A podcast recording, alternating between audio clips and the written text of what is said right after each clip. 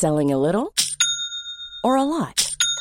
Shopify helps you do your thing however you cha-ching. Shopify is the global commerce platform that helps you sell at every stage of your business. From the launch your online shop stage to the first real life store stage, all the way to the did we just hit a million orders stage. Shopify is there to help you grow. Shopify helps you turn browsers into buyers with the internet's best converting checkout. 36% better on average compared to other leading commerce platforms because businesses that grow grow with Shopify. Get a $1 per month trial period at shopify.com/work. shopify.com/work. Hey, I'm Ryan Reynolds. At Mint Mobile, we like to do the opposite of what Big Wireless does. They charge you a lot, we charge you a little. So naturally, when they announced they'd be raising their prices due to inflation, we decided to deflate our prices due to not hating you. That's right. We're cutting the price of Mint Unlimited from $30 a month to just $15 a month. Give it a try at mintmobile.com slash switch. $45 upfront for three months plus taxes and fees. Promo for new customers for limited time. Unlimited more than 40 gigabytes per month. Slows. Full terms at mintmobile.com. Bonjour, c'est Jules Lavie pour Code Source, le podcast d'actualité du Parisien. Catherine Draveil, 71 ans, vit à Lyon. Elle a été religieuse dans un monastère de la région parisienne pendant 40 ans, période pendant laquelle elle a été sous emprise de la mère supérieure. Suite à une prise de conscience, elle a décidé en 2016, à l'âge de 64 ans, de quitter le couvent et d'entamer une nouvelle vie. Catherine Draveil a raconté son histoire pour la première fois dans un livre publié en mai et elle témoigne aujourd'hui dans Code Source au micro d'Ambre Rosala.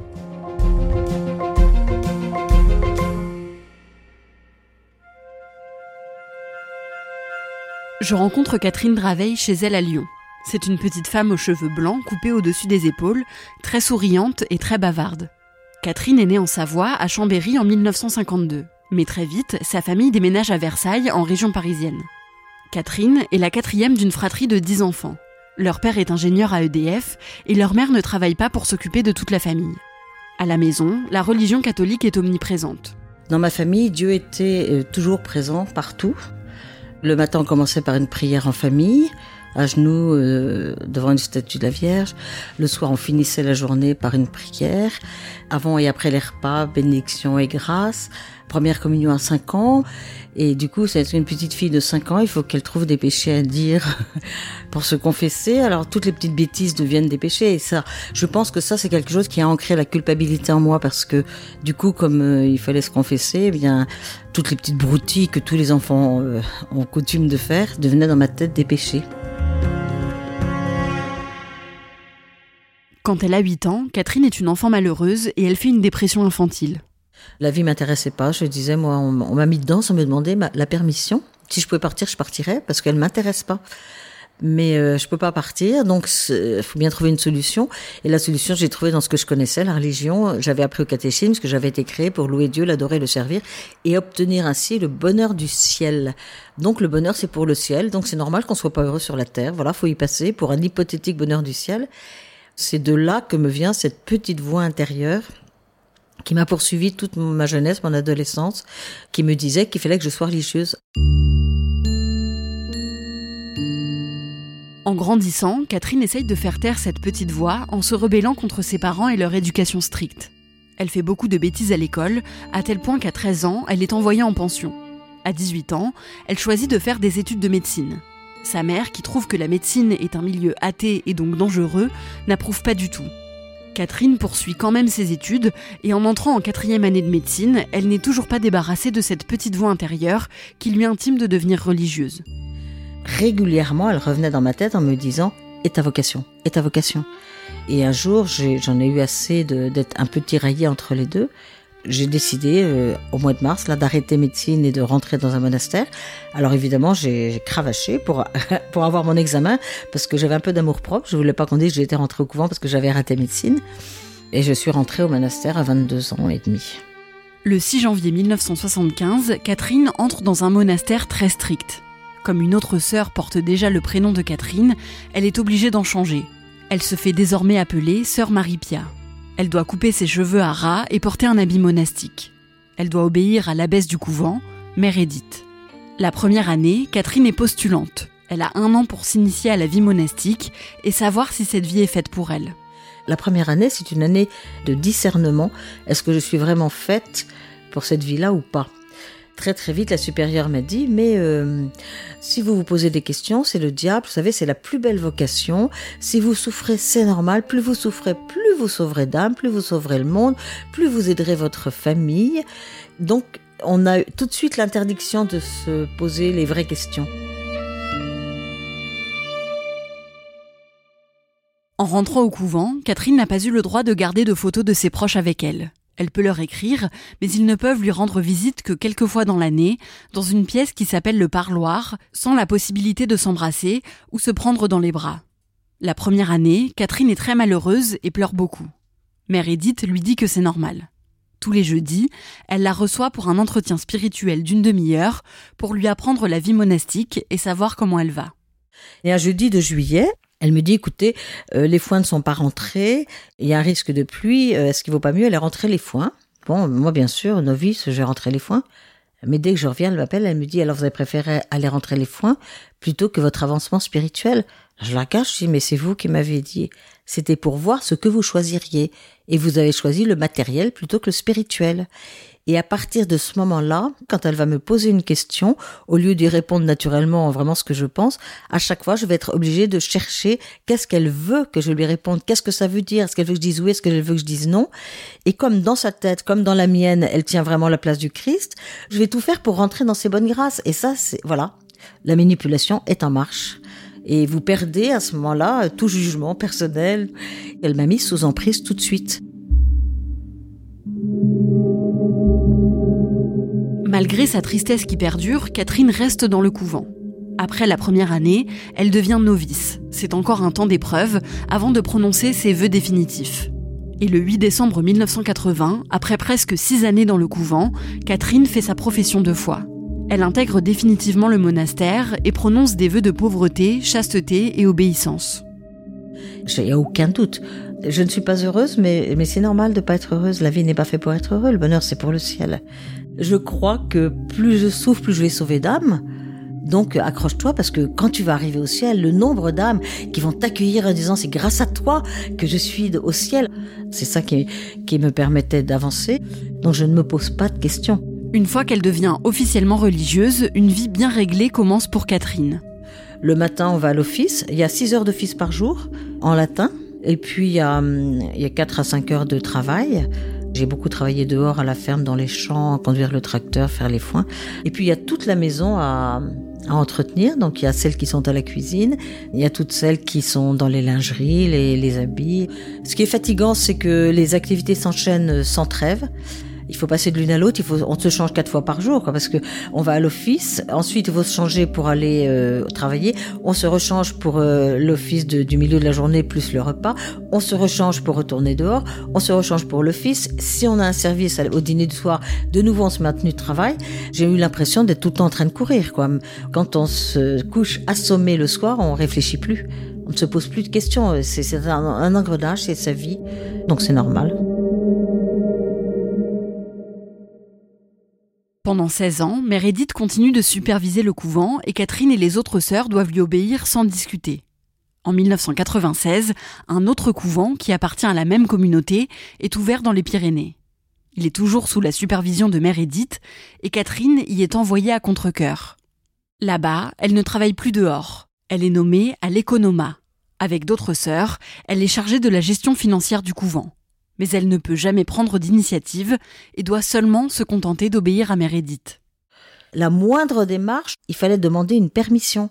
Mais la moindre démarche, et tous les documents qui arrivaient à l'économa devaient être montés chez la baisse avant que nous puissions les consulter. Et le jour où j'attendais une réponse rapide et où je l'ai regardé la réponse avant de le monter, mais je me suis fait descendre. Et c'est ça qui est infantilisant. C'est une soumission, euh, voilà, du matin au soir et du soir au matin. Ça empêche de réfléchir. Hein. Et là, le fait de plus être du tout, euh, enfin très peu dans les travaux manuels et être beaucoup à l'économa avec des grosses responsabilités, ça n'a rien arrangé. La loi canonique demande aux abbés et aux abbesses de présenter leur démission au pape à l'âge de 75 ans, ce que Mère Edith ne fait pas. En 2010, à l'âge de 80 ans, elle finit par remettre sa démission et une nouvelle abbesse est élue. Mère Edith part du couvent pendant quelques mois, mais elle prévient qu'elle reviendra quelques semaines plus tard pour aider la nouvelle abbesse. On prépare partout sa place. Elle va être vénérée un peu comme l'ancienne qui peut donner des bons conseils.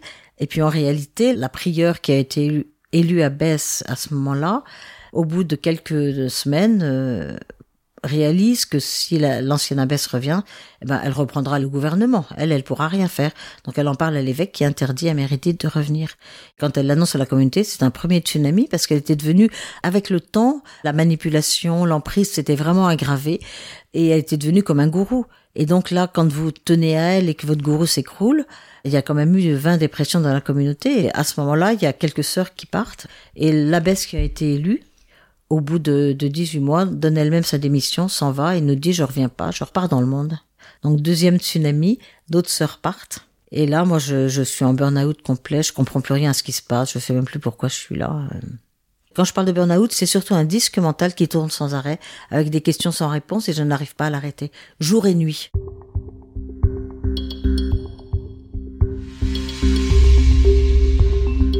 Après 35 ans de vie monastique, Catherine commence à remettre en question sa place au sein du couvent. Une nouvelle abbesse, Mère Gertrude, est élue. C'est la troisième supérieure de Catherine depuis qu'elle est entrée dans le monastère, et elle a le même fonctionnement très strict que les anciennes.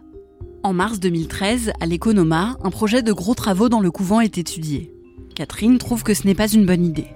Elle pense qu'après les nombreux départs de sœurs, la communauté est en grande souffrance et que ce n'est pas le moment de se lancer dans de gros travaux qui vont coûter très cher et elle organise une réunion pour en discuter.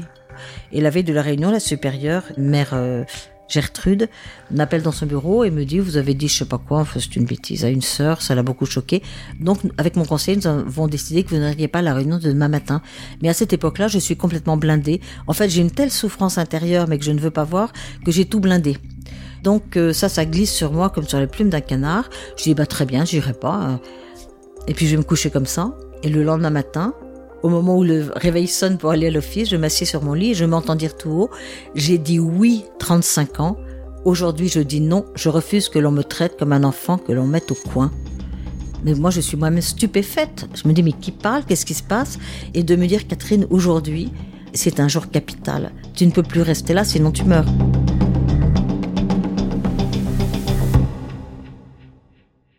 Catherine demande à partir se reposer dans une autre communauté pendant un mois. Comme elle angoisse à l'idée de retourner dans sa propre communauté, elle finit par y rester un an. Pendant cette année, elle entre en contact avec un prêtre qui est un ami de sa famille. Ils discutent par mail tous les jours et Catherine lui fait part de ses doutes et de ses questionnements. Elle va ensuite le rencontrer dans sa communauté. Un jour, il me dit, mais, mais Catherine, tu me parles toujours de retourner là-bas. Qu'est-ce que tu ressens à cette idée? Et à ce moment-là, je lui réponds, quelque chose auquel je n'ai jamais pensé, mais qui vient du plus profond de mon être, je lui réponds une immense angoisse, bon ça je le savais, comme si je repartais en prison. Alors il me répond, mais Dieu veut que tu sois heureuse. Ah tiens, bon, première nouvelle. Et il ajoute, la vie religieuse n'est peut-être plus ton chemin. Et à ce moment-là, mais j'explose en, sanglots. Et je lui dis, mais si je suis plus religieuse, qu'est-ce que je suis? C'est la crise existentielle. Je dis, je suis en mille morceaux par terre, la religieuse est en mille morceaux par terre, mais qu'est-ce que je deviens? Et il me pose euh, sa main très délicatement sur l'épaule. Il me dit, mais Catherine, celle qui est en miettes par terre, ce n'est pas toi. C'est quelqu'un qui était conditionné et formaté. On va t'accompagner, tu vas te construire, tu vas devenir toi-même. En 2014, à 62 ans, Catherine demande à vivre dans le monde extérieur pendant un temps défini, sans pour autant quitter la vie religieuse. La permission lui est accordée et Catherine trouve une chambre dans l'appartement d'une vieille dame où elle peut vivre. En échange, elle s'occupe quotidiennement de cette dame. Catherine revoit sa famille et redécouvre le monde extérieur. Toutes les voitures, quand je suis partie, elles étaient de toutes les couleurs. Puis là, je trouvais que des voitures. Je me rappelle, j'étais dans le métro aérien, là. C'était que des grises, des blanches et des noires. Là, c'est quand même triste, hein, parce qu'avant, c'était plus amusant quand il y avait toutes les couleurs. Et puis, euh, il y avait bah, des mots. Moi, j'employais toujours le mot. La place de publicité, c'était réclame. Mais alors ça, c'est explosé de rire mes neveux, là. ou chandail. Mais non, c'est un pull. Et puis je me faisais expliquer les mots que je connaissais pas, Facebook, Twitter. Mais qu'est-ce que ça veut dire ça? Catherine s'adapte bien au monde extérieur, sauf sur un point. Réussir à prendre des décisions toute seule, ce qu'elle n'a jamais fait en étant au couvent. On me proposait quelque chose, j'en discutais avec mes amis ou mes cousines, et puis alors je dis oui ou je dis non? Ah mais Catherine, tu prends ta décision mais à tel point qu'un jour, j'ai été tentée de retourner au monastère. Je me rappelle, j'étais dans le métro et j'avais une petite voix qui me disait, mais écoute, là-bas, tu as l'assurance vieillesse, l'assurance maladie, tu n'es pas toute seule. Et puis on te dit, on te dit du matin au soir ce que tu as à dire, faire ou penser. Retourne-y. Et à ce moment-là, mon regard tombe sur une, phrase. Alors dans le métro, elle était inscrite comme ça, de Wilde. Il y avait marqué La plupart des gens existent, très peu vivent. Et c'est là que je comprends que je suis en train de faire ma métamorphose. Je suis en train de passer de mon existence qui était plus ou moins larvée à ma vie de libellule qui va découvrir le monde et qu'il faut surtout pas que je lâche le morceau, même si c'est des passages difficiles. En plus de s'occuper de la vieille dame chez qui elle habite, Catherine devient aumônière à l'hôpital Saint-Antoine, où elle propose un accompagnement religieux aux patients. Un jour, après son service à l'hôpital, elle décide d'aller se balader. Je passe la journée au jardin des plantes, j'adore voir les enfants parce que ça a été un de mes deuils, ça, de pas avoir eu d'enfants. Et puis je rentre, je m'occupe de la vieille dame, et puis le soir, je m'aperçois qu'on est dimanche et que je suis pas allée à la messe. Normalement, euh, rater la messe du dimanche, c'est un grave péché. Il faut se confesser avant de recommunier ou de retourner à la messe. Et là, je suis dans une paix profonde et je me dis, c'est curieux. Donc, toute culpabilité est partie. Et moi, de voir à quel point j'étais dans la paix et donc que j'avais dépassé toutes ces normes, toutes ces obligations, toutes ces croyances, euh, ça m'a fait un bien extraordinaire. Là, j'ai vu que c'était un vrai chemin. Le 2 août 2016, après 40 ans de vie religieuse, Catherine prend sa décision. L'église me dit, euh, qu'est-ce que vous faites? Est-ce que vous restez?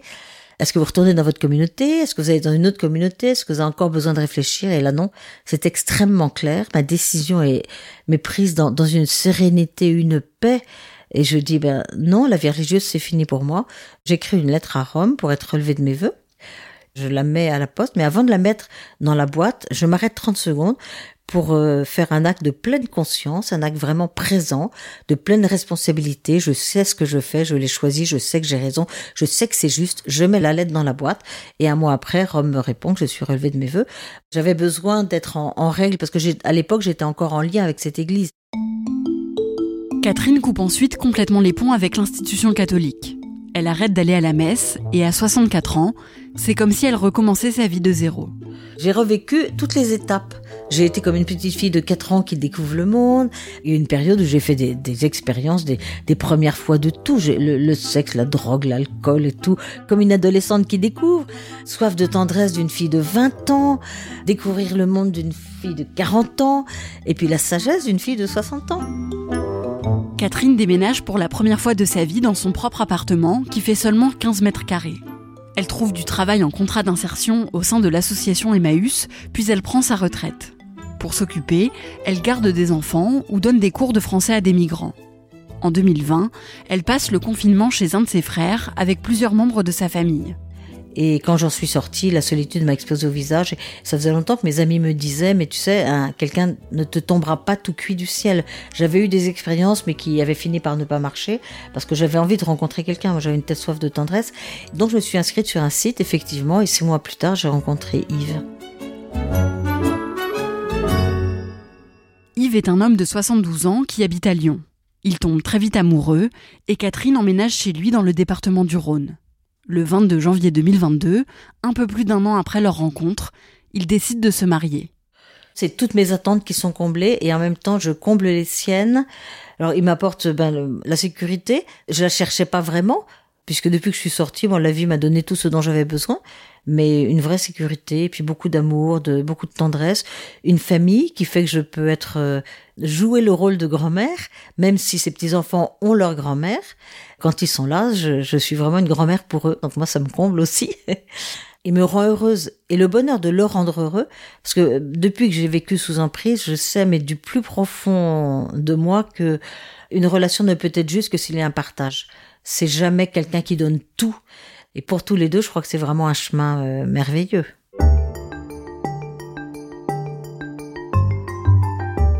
Mon chemin de vie ne passe plus par l'Église catholique et par les religions. Et quand on me demande si je crois en Dieu, pour moi, ce Dieu, s'il existe en tous les cas, il veut que tous les hommes soient heureux. Aujourd'hui, dans la vie, il nous laisse le choix de nos moyens pour être heureux. Il nous accompagne, quels que soient nos choix. Il est amour, il est relation il veut que je sois heureuse. Moi, je suis dans l'amour, je suis dans la relation, je suis heureuse. Je ne peux pas aller mieux et je vis la minute présente en plénitude.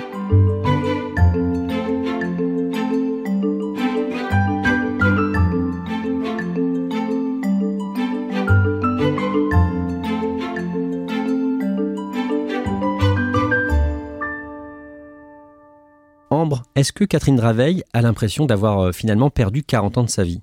Non, en tout cas, c'est pas ce qu'elle m'a dit. Euh, elle m'a plutôt dit que c'était euh, comme ça, que c'était son chemin de vie, et qu'au contraire, aujourd'hui, ça lui permettait de vivre les choses encore plus intensément.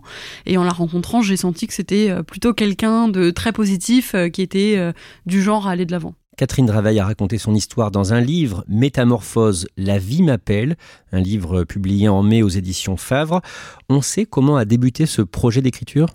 Oui, elle m'a raconté qu'elle avait commencé à écrire euh, son histoire de son côté pour elle, parce que ça lui faisait du bien, et une fois qu'elle a été relevée de ses voeux et qu'elle a commencé à rencontrer de nouvelles personnes et à leur raconter son histoire, tout le monde lui disait que c'était incroyable et qu'il fallait absolument qu'elle partage son histoire. Donc elle a écrit son livre avec euh, l'objectif d'aider d'autres religieux religieux, par exemple, euh, qui vivraient peut-être euh, la même chose qu'elle. Dernière question, Ambre, Catherine Draveil témoigne de ce qu'elle a vécu, mais elle tient aussi euh, à préciser que ça ne se passe pas comme ça dans tous les monastères. Oui, exactement, c'est ce qu'elle m'a tout de suite dit quand on s'est rencontrés. Quand elle témoigne, elle parle de son expérience personnelle, mais ça ne veut pas du tout dire que ça se passe comme ça partout, dans tous les monastères. Et il y a beaucoup d'autres couvents dans lesquels il n'y a pas de relation d'emprise comme elle a pu vivre et où les religieux sont bien plus épanouis qu'elle. Merci Ambre Rosala. Cet épisode de Code Source a été produit par Clara Garnier Amourou et Emma Jacob. Réalisation Pierre Chaffanjon. Code Source est le podcast quotidien d'actualité du Parisien. Nous publions un nouvel épisode chaque soir de la semaine, du lundi au vendredi. Abonnez-vous sur une application audio comme Apple Podcast, Google Podcast, Spotify ou encore Amazon Music pour nous retrouver facilement, pour retrouver tous les épisodes. Vous pouvez nous écrire directement code source at leparisien.fr.